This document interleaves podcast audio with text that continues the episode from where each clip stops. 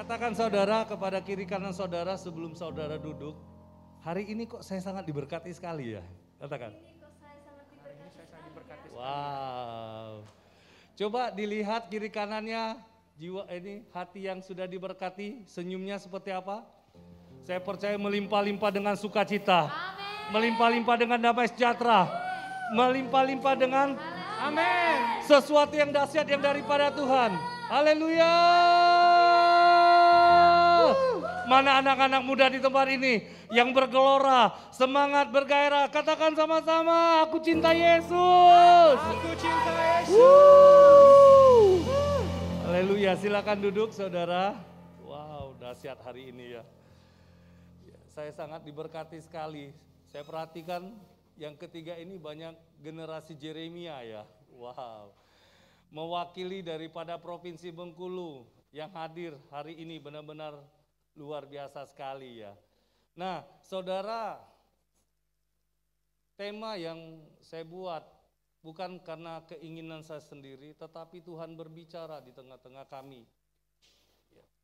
Tuhan berbicara bahwa akan terjadi sebuah terobosan yang terbesar dan terakhir hari-hari ini lewat kebangkitan Tuhan. Yang mau katakan amin.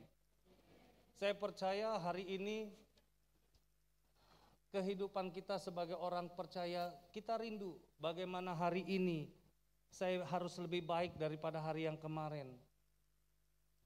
Saya rindu bahwa hari ini masa depan saya itu tidak sama lagi dengan masa depan saya kemarin. Saya rindu hari ini bagaimana pengharapan saya juga di hadapan Tuhan lebih baik lagi daripada hari-hari yang kemarin. Yang mau katakan amin.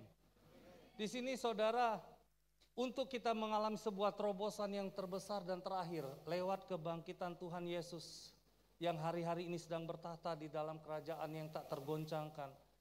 Ya. Kalau kita mau pesan Tuhan siang hari ini adalah bagaimana hidup kita mau diubahkan untuk kemuliaannya. Hidup yang diubahkan oleh Roh Kudus, oleh kuasa Roh Kudus, itu yang akan membawa satu dampak yang sangat-sangat signifikan yang akan terjadi dalam hidupmu. Dampak itu akan terjadi di mana? Di dalam keluargamu, di mana? Terjadi di dalam pekerjaanmu, juga akan terjadi di dalam pelayananmu. Ketika hal itu dapat terjadi, saudara, kita cuma hanya berkata, Tuhan Yesus baik, sangat baik, dan teramat baik dalam hidup saya. Wow, saudara. Kalau kebaikan Tuhan itu selalu ada dalam hidup kita, kemurahan Tuhan itu selalu ada dalam kehidupan kita, dan damai sejahtera, sukacita, dan kebahagiaan selalu memelihara hati kita. Saya mau katakan, waktu itulah saudara akan banyak melihat. Waktu itulah saat saudara mendengar. Waktu itulah saudara akan timbul di dalam hati. Tuhan akan menyediakan sesuatu yang tidak ada menjadi ada. Sesuatu yang tidak mungkin akan menjadi mungkin.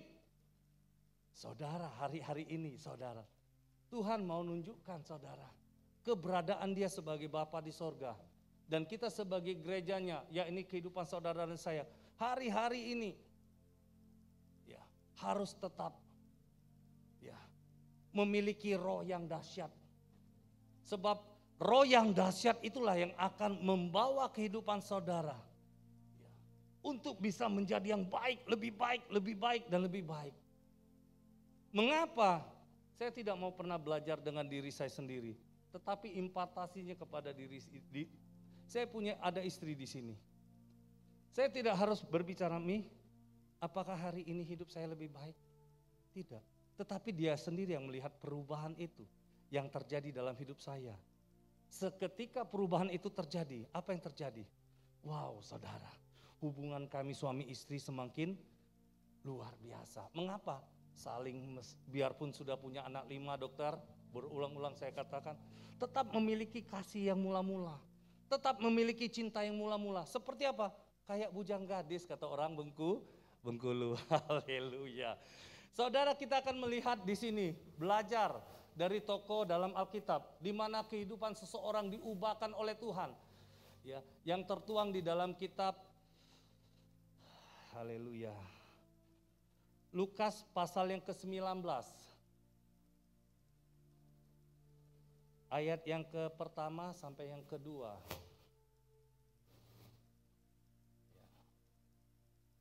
Saya bacakan bagi saudara. Yesus masuk ke kota Yeriko dan berjalan terus melintasi kota itu. Di situ ada seorang yang bernama Zakheus, kepala pemukul cukai, dan ia adalah orang yang sangat kaya. Wow, udah. Saudara, di sini kita belajar dari sisi kehidupan Zakheus. Ya, kita tahu arti kata Zakheus itu apa, saudara? Uh, tulus. Wah. Apa arti kata Sakius? Suci. Wow. Apa kata arti kata ya Sakius? Benar. Kalau kita melihat dari data yang ada, kehidupannya itu ya, bertolak dari apa yang menjadi arti kata kehidupannya sendiri. Mengerikan ya, saudara yang dikasih Tuhan. Hidup bukannya baik, Hidup bukannya suci, hidup bukannya benar. Ya. Nah, di sini saya mendapatkan sebuah kriteria, apa namanya integritas yang dalam kehidupannya Sakeus, saudara. Kita tahu dia adalah seorang kepala pemungut cukai di zaman kerajaan Romawi. Ya, tidak mudah untuk bisa mendapatkan sebuah jabatan yang sangat penting seperti ini Ya, butuh pengorbanan untuk mendapatkan sebuah jabatan. Prinsipnya, Sakeus ketika mau menjadi seorang pem, kepala pemungut cukai adalah dia ingin prestasinya adalah ingin cepat kah? Wow, saudara. Kita belajar daripada melihat dari sisi kehidupan Sakeus. Karakter yang dia miliki pertama, karakter yang cinta uang. Saudara. Ya.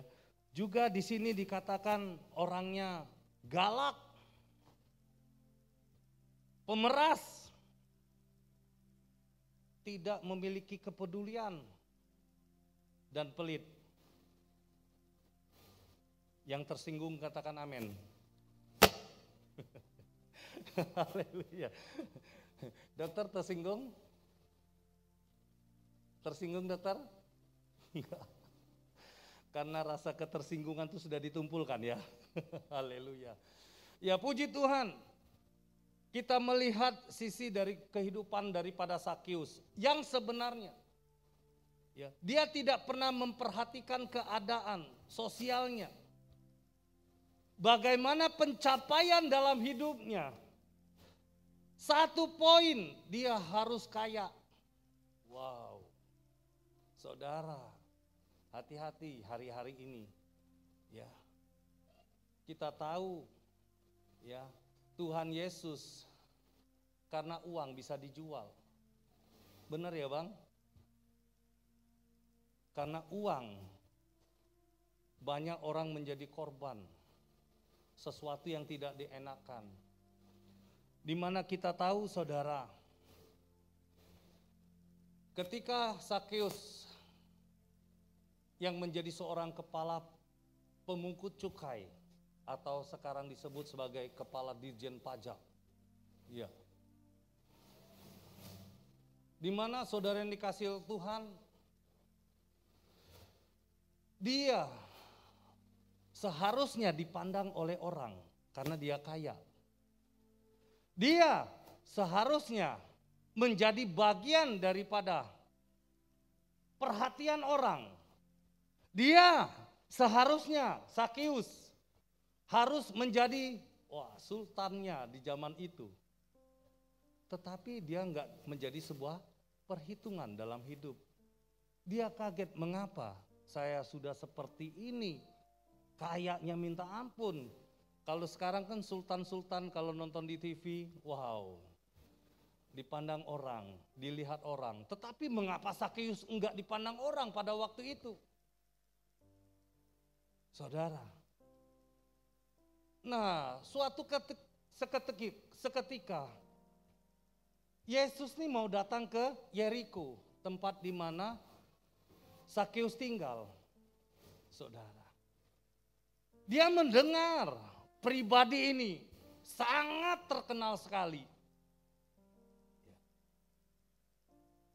Dia mendengar juga bahwa pribadi ini banyak melakukan sebuah tanda-tanda mujizat. Wow, saudara. Sakius orangnya bukan terlalu tinggi, juga bukan terlalu agak pendek, saya nggak tahu ya, saya nggak ngomong yang tentang itunya. Tetapi karena punya niat, keinginan yang sangat besar, dia mau lihat pribadi ini yang namanya Yesus itu seperti apa. Wow, keinginan.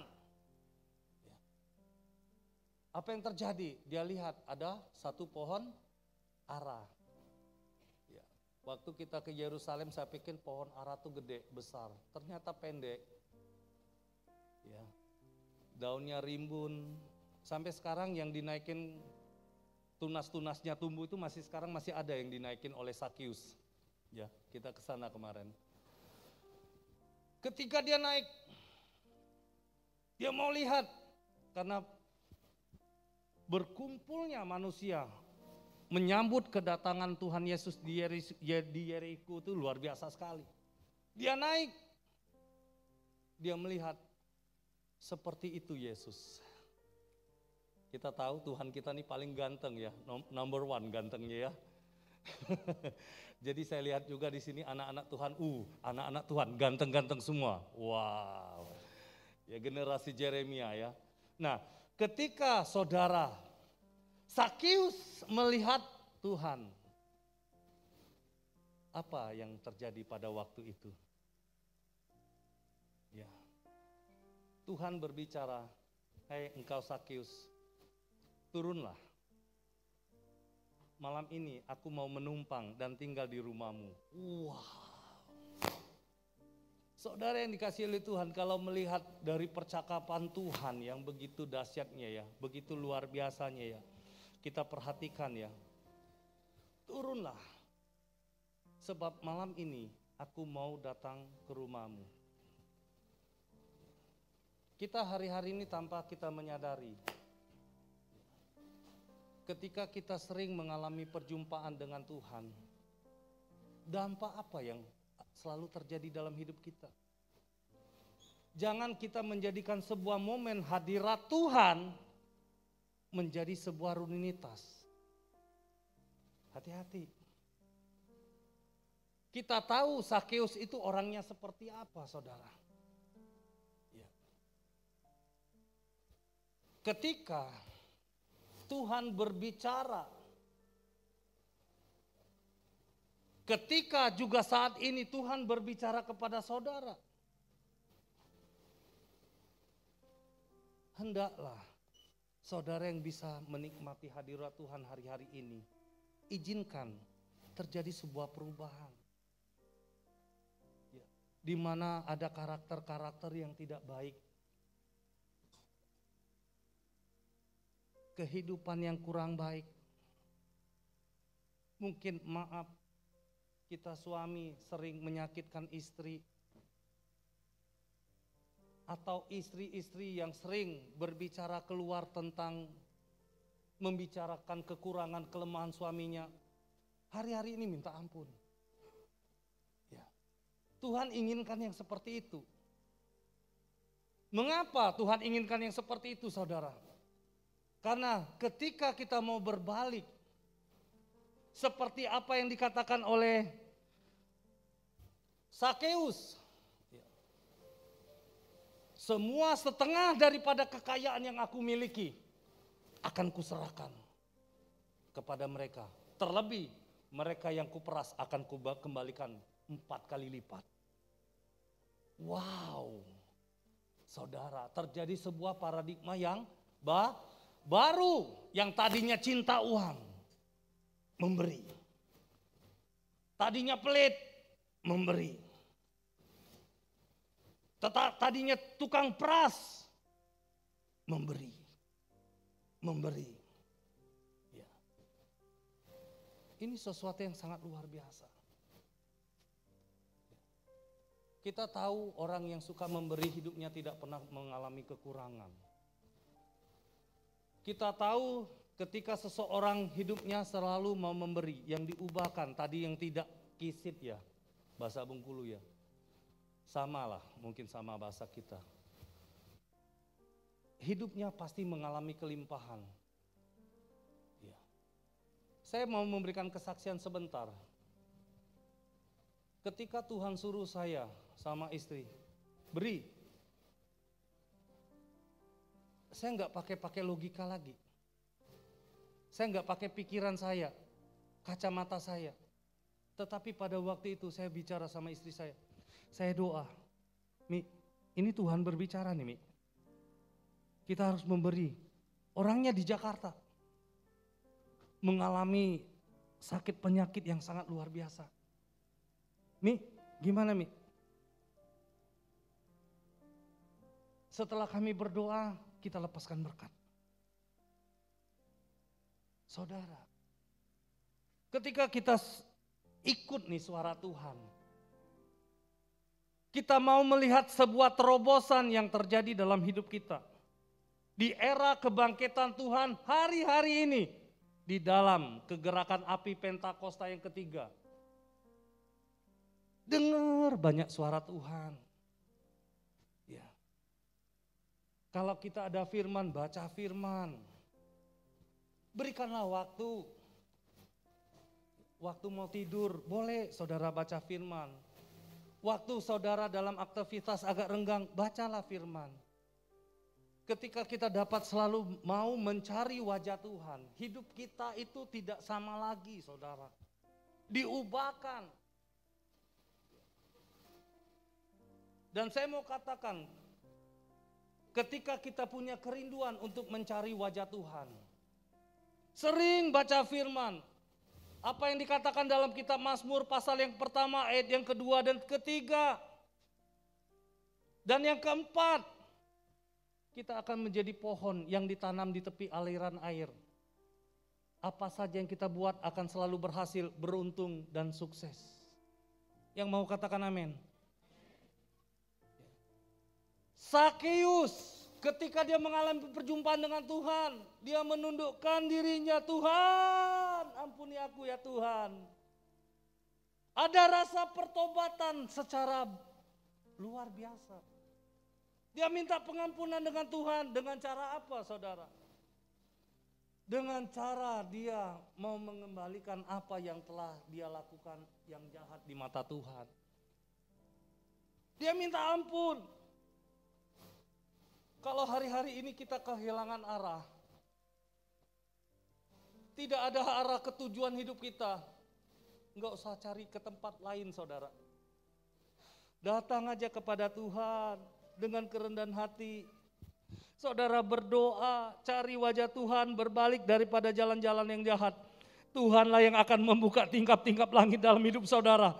Tuhanlah yang akan mendatangkan mujizat dalam hidup saudara. Dan saya percaya di tempat ini ada kuasa mujizat yang baru akan terjadi dalam nama Yesus. Jangan takut untuk bertepuk tangan bagi Tuhan. Kasih Tuhan. Amin saudara. Dan ketika Sakius bertobat saudara. Ketika dia bertobat saudara. Tuhan tuh ngomong apa? Di tempat ini, di rumah ini, sudah ada keselamatan. Saya juga percaya ketika Allah berfirman di tengah-tengah kita. Saat ini ada keselamatan dalam hidupmu. Katakan ada keselamatan. Ada keselamatan yang daripada Tuhan. Katakan, katakan dengan iman, dengan iman. Bahwa hari ini aku sudah selamat ya Tuhan. Katakan, aku berdoa Aku mau melepaskan berkat. Tuhan, apa yang telah kau lakukan 2000 tahun yang silam terhadap kehidupan seorang kepala cukai bernama Sakius hari ini juga Tuhan. Engkau juga memulihkan, menyembuhkan dan memberkati setiap hamba-hambamu. Anak-anakmu yang hadir di tempat ini diberkati Tuhan melimpah-limpah dalam nama Yesus. Terima, terima, terima, terima, terima, terima pengurapan yang baru. Dalam nama Yesus. Dalam nama Yesus. Terima. Saudara, Tuhan tuh nggak mudah ngomong kepada seseorang bahwa hari ini kamu terima keselamatan. Nggak mudah.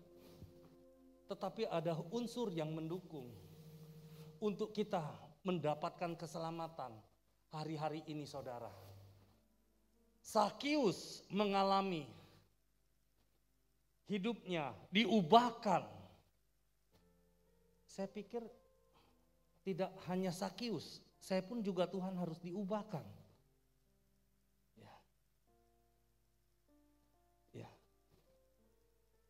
Pegang dada saudara. Katakan hari ini, siang ini, aku mau diubahkan oleh Engkau ya Tuhan. Aku mau diubahkan oleh Engkau Tuhan. Semua baik. Semua baik. Semua baik. Apa yang telah berbuat di dalam hidupku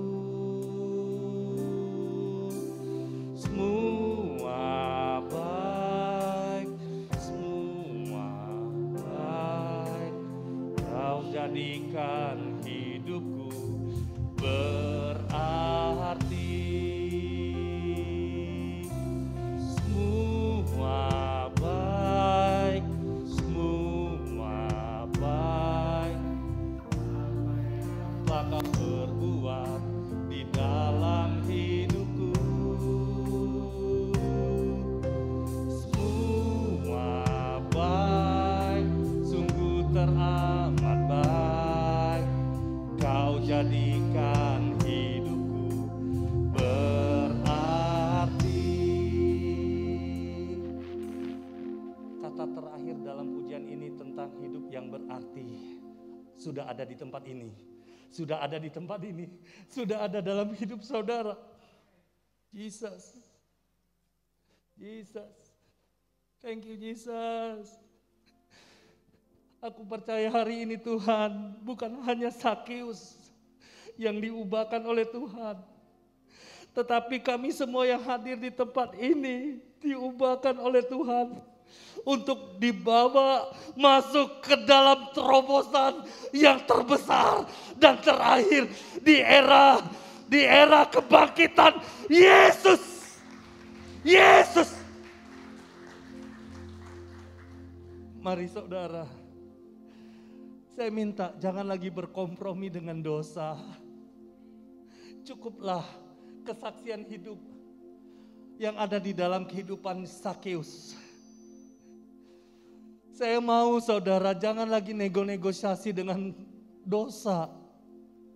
Jangan pernah lagi kita menjadi alatnya dosa. Kita tahu upah dosa adalah maut.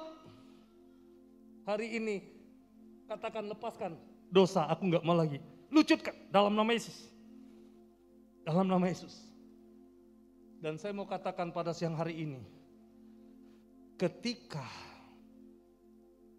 roh yang telah memerdekakan kamu, hari ini engkau sudah menerima pesanku, kata Tuhan. Jangan akhiri lagi dengan daging. Yang mau katakan amin. Yang mau katakan amin. Ya, jangan pernah kita mengawali dengan roh kembali kepada kedagingan. Tetapi tetap pertahankan roh itu yang memimpin hidup saudara dan saya. Ketika Sakeus dijamah oleh Tuhan, perubahan paradigma terjadi begitu luar biasanya dalam hidupnya. Ya. Mengapa terjadi sebuah perubahan? Pada dasarnya, kita melihat dari sisi kehidupan sesudah dan sebelumnya. Kalau kita melihat dari sisi kehidupan, izin boleh pinjam pinjam abang untuk berdiri sebentar. Waduh.